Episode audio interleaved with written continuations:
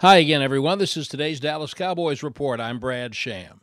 The Cowboys' offense is the side of the ball getting the most scrutiny lately, both bad and good.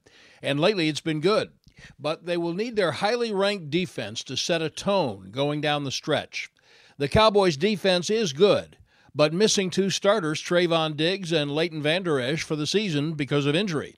Veteran corner Stephon Gilmore, who played on two Super Bowl teams in New England, sees room for improvement. I think we got a lot of potential. I think we still growing. I think we getting better each week, and um, just by us playing with each other and and um, getting used to each other and getting used to how guys like to play in certain situations. I think we, you know, the sky's the limit. I just, just think we just got to keep working.